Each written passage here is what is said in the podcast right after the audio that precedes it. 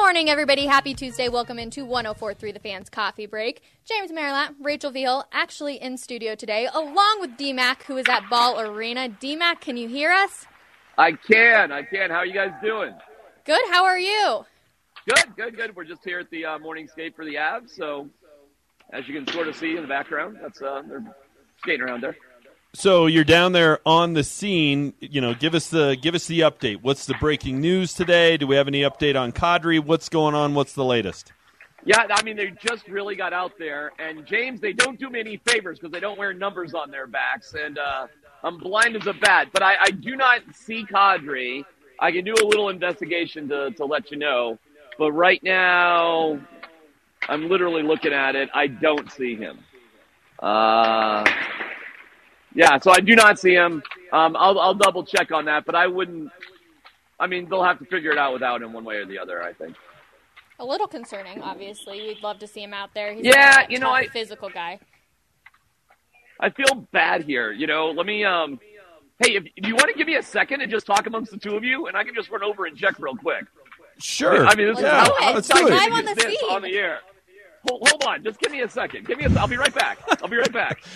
We have so much fun here on Coffee Break. We're always just going with the flow. So obviously James Merilatt hanging out with me today. And James, it's game one. Mission 16W starts. Yep. We're, we've talked about this, it seems like, for, uh, forever now. We've been ready for the playoffs. And this has been a conversation a ton. But if they don't win the Stanley Cup or at least make it to the finals, this season is a disappointment. Oh, without a doubt. I think if they don't win the cup, it's a disappointment, and that's a you know lofty expectation. It can't be any loftier than that. But it's the second straight year they've come into the Stanley Cup playoffs as the prohibitive favorite. If you don't do it in back-to-back years, if you don't get there, people are going to be disappointed. Now, there are different levels, though, right? Disappointed is one thing. A disaster to me is if you lose in the first round, or even if you don't get out of the second round again for a fourth straight year. And I call it a disaster because at that point you start thinking changes have to be made, mm-hmm. right? Is there an issue with the core? Is it the coach? You know, what do you need to tweak because you keep getting the same results? Definition of insanity. I don't think that that's going to happen. I think this is a team that is going to get to the Cup Finals. But just to play, you know, spin it forward here, right? If they get to the finals and they lose to Florida, who won the President's Trophy in seven games, it's disappointing, but it's not a disaster. We're not going to be calling for Jared Bednar's head and blow up the core or any of that kind of thing. So really, the nervous part of it is this round against Nashville, and then the next round, if they get there, that's when everybody's going to start, uh, you know, kind of getting a little bit tight of like, okay, can they get over this hump? Mm, DMAC back with us. DMAC, what did you find out? Shoo! Okay, here's what threw me off. The, the, the jerseys that they're in, because they're working power play and penalty kill. So that's why they're in kind of different color jerseys than from practice when they usually wear colored jerseys by their line. Cod, that's why I didn't catch Kadri right away. He is out there. Kadri's there, and he's working with the top power play line. Okay, There you good go. All to know. And obviously, Gabriel Landeskog came back this weekend. How has he been looking out on the ice? Oh, fantastic. Gabe looks great. And, uh, you know, they, they knew he was going to have to have that surgery for a while. So they really just timed it out. Gabe said yesterday he was you know, a little nervous, obviously, because uh, it's a surgery. But it really was a calculated move to have him back right this time, and it's worked out. He probably actually could have been back a couple of weeks ago, to be honest with you. But, you know, why push it at that point? Um, Gabe is absolutely fine. Ryan Murray is out here. It's just like he hasn't been officially cleared. Um, but again, that's another guy. If they need him, they could use him as well. This team is absurdly healthy. For the first time all year, they're unbelievably healthy. Yeah, and DMAC, in terms of you know calculated moves, right? Like that was by design. The last couple weeks of the season, it was much more about make sure everybody is healthy. Now they lost six out of seven, and that's certainly not the momentum or lack thereof that you want going into the offseason when you are into the postseason. When you look at it, wa- it- wa- was it worth it to make sure, hey, you're down there, everybody's on the ice, everybody's ready to go, and sort of, hey, you, you take the losses and don't worry about momentum? How you kind of looking at that strategy as they head into game one? Well, the game that really mattered uh, was that Blues game, okay, last week. The the Nashville game on Thursday just sort of so so mattered, and the, the Minnesota game uh, at the end of the year, I, they didn't even take like six guys. That that didn't matter at all. What they what they needed to do was when they needed to have it against a good team like St. Louis, they needed to bring it, and they did. And we just saw, by the way, what St. Louis did to Minnesota in the playoffs, by the way, last night, which is crazy. And so I'm fine with it. But, but, but, up until that game against St. Louis, I think it was fair to have some questions about what's going on. But they kind of proved themselves in that particular game. So I think that's good enough. And uh, they are going to come out like a house on fire. it's going to be crazy how they come out tonight. That's kind of my next question is what is the mood out there? Is it just business as usual? Are they excited that it's the playoffs? What's the mood? It's been heavy on their back for a year. It's been wearing on them, especially the leaders like uh, MacKinnon and Landeskog. So I think it's kind of a sense of relief. Like finally, here we are again. We're we're to our real season. So so there's there's I think a bit of jump, a bit of life you know, with this team because they slogged through what they had to do. They had a great year. They won games in all sorts of ways close games, overtime games, blowouts, and they just kept winning, winning, winning, winning, winning until, yeah, okay, a little drip near the end, but not to take that seriously. So I think you've got a refreshed team, an excited team, and a healthy team. A very, very dangerous uh, team with the Avalanche. Yeah, my read on it tonight's the same, DMAC. I mean, one, they're going up against a backup goaltender, but two, they've kind of been yeah. waiting. The the regular season's been somewhat of a formality, right? Like, let's just get to this. And this is a team that had put up more touchdowns than a Pat Shurmur offense. I feel like we could see one of those nights tonight, right? Where they're putting up a seven spot. Are you kind of getting the same vibe? Uh, I was going to make my prediction six to two, uh, but maybe two is uh, optimistic for the Predators listen, you can't discount the Predators. First of all, Matt Duchene has had a hell of a, a year for them. He's got, um, I think, 43 goals, something like that. Roman Josi is the leading scorer for their team as a defenseman, and I hate to say it, but he probably is going to beat out Cale Makar for the Norris because his scoring season has been. He is the Nikola Jokic of the Predators, meaning there's just not a lot of other guys around him, and it's unusual you get that type of production from a defenseman. Uh, but hey, let's let's face it, they they they're not going with um, Juuse Saros. He's hurt, and they just got a backup who's like, yeah. I mean, you know, you, I don't know if you caught it. They're up four nothing on the Coyotes a couple days ago. They blow a four goal lead to the Coyotes, and that's the goalie the the Avalanche are facing tonight. Six two, seven to one. James, Rachel. I mean, something like that tonight. You can't discredit this Predators team though because they do have the 1-3 record on the Avs in the regular season. So you can't completely discredit them. They've got pieces, but I think missing the goaltender and Juuse Saros is going to be the major key for them tonight, which is interesting. Like he must be pretty hurt if he's going to be missing this game. Uh, he's got some sort of ankle injury and he suffered it a couple days before the uh, Avalanche played the Predators. So, hey, uh, I don't wish ill on anybody, but he can he can play golf starting in two weeks, and that's fine by me. You know, let's just get through this series and onwards and upwards to Minnesota or St. Louis. So you just got to handle business against a team that you're much better than. And it's not lost on these guys that they were the eight seed, playing Nashville the one seed, not that many years ago. Um, and boy, the tables have turned. So I don't think there's anything all that scary about the Predators, to be quite honest with you. And I'm not saying you can't get lucky and steal a game, but trust me, you'd be lucky to steal a game against the Avalanche. Yeah, no, the, but the more I hear that, DMAC, that makes me more nervous, right? I heard you yesterday on the drive with Matt Smith, and he's talking about how ticket prices are dropping, and like, okay, everybody's overlooking this series. Everybody's overlooking Nashville. That, that, that, makes me a little nervous. Am I just being am I just being paranoid? You don't see this as being anything, but it's James, a four or five here, game series. That's it. Here I am with the pom pom, James. I'm waving it. There's, there's, I can look around the arena. There's 19,000 of them. I'll put this, I'll put this one back.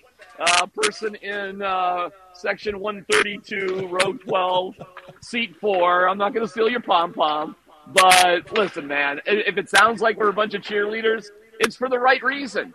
Uh, there's no reason for this series to be close.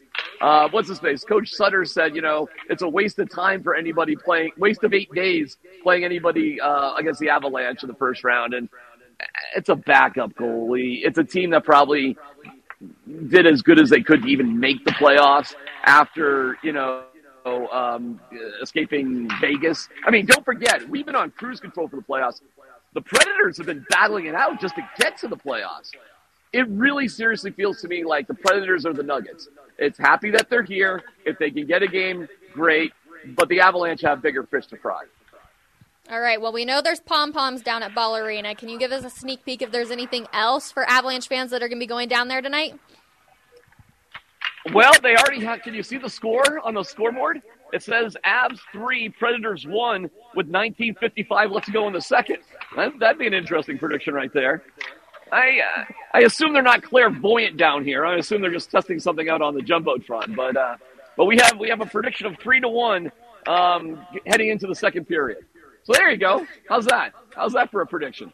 We'll take it. All right, DMAC, thank you so much for hanging out with us. DMAC is actually going to be going on the road covering this Avalanche team for their entire run. So he'll be joining us live for coffee break for multiple days and hopefully for the next two months um, for, you know, hopefully this long playoff run. But DMAC, thank you so much. We really appreciate you hanging out.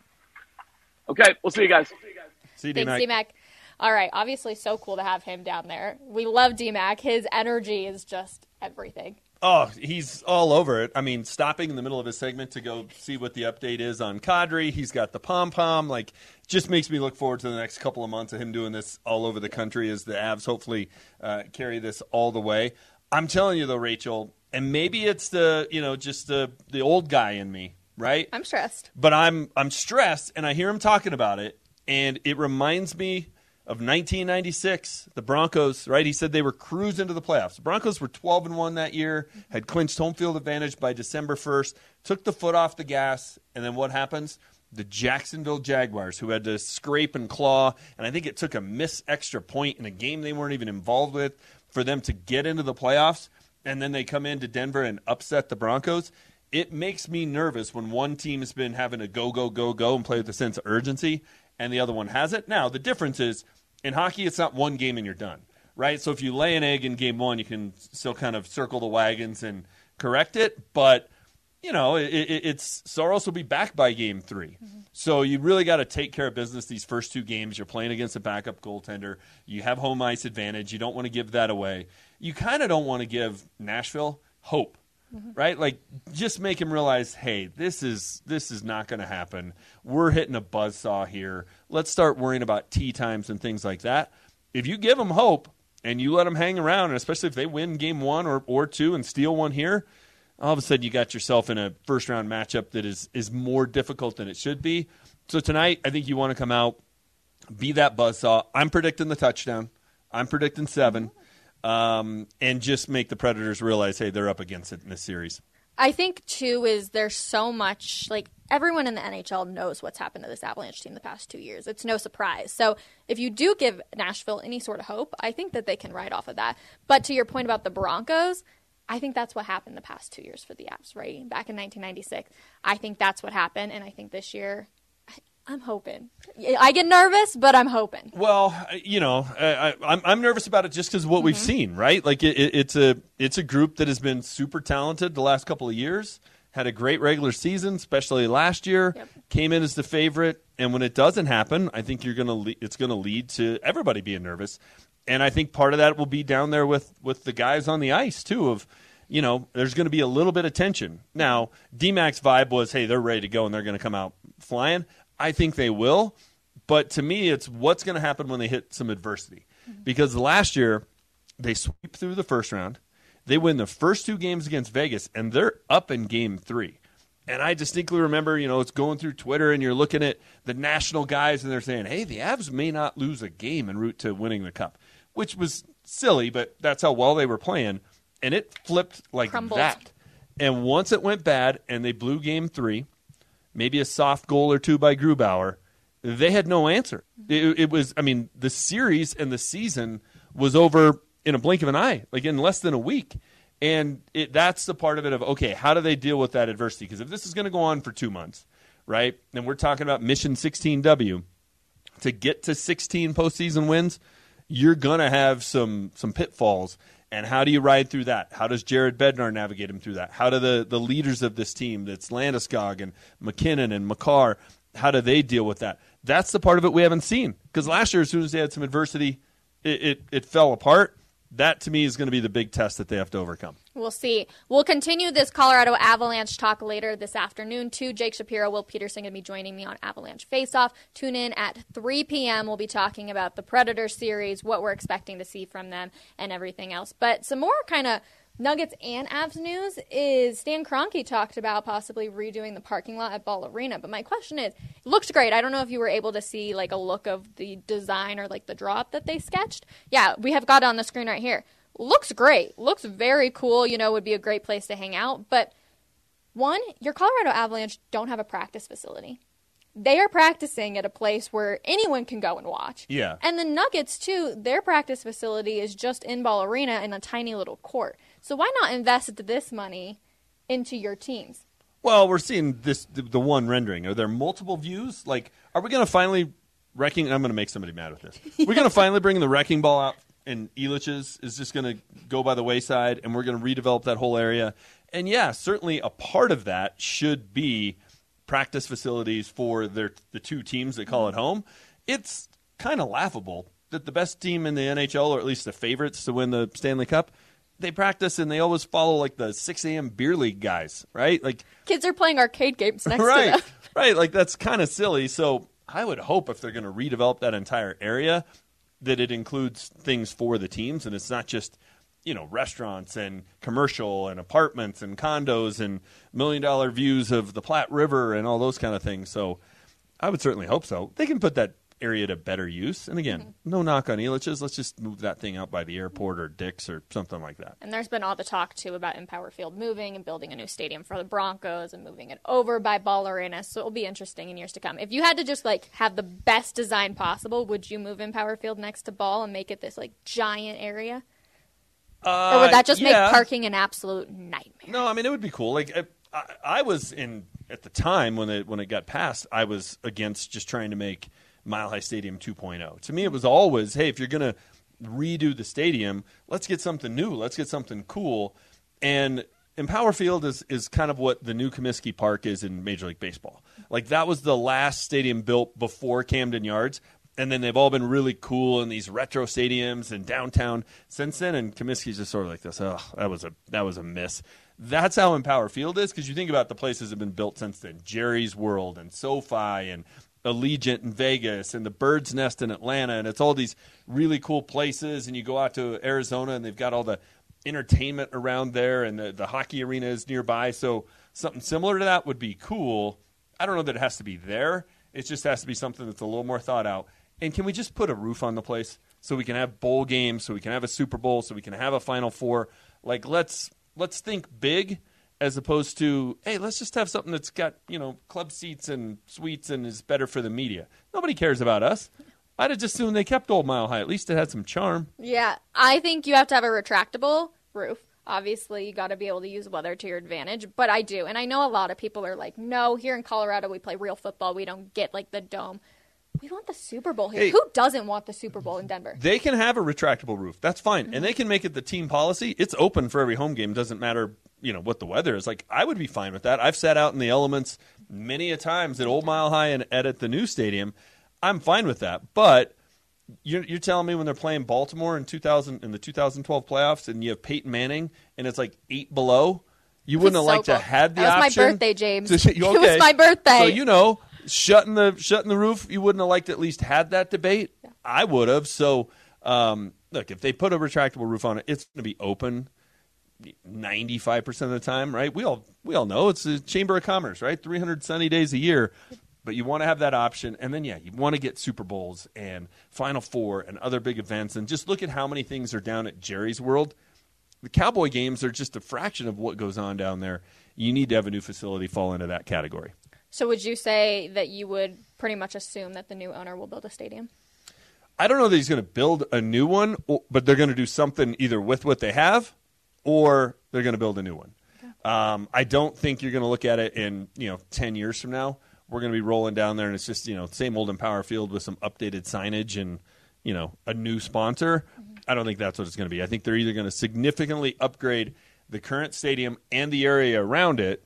You know that we we saw that at one point that just south of the stadium they were going to develop it and do some things.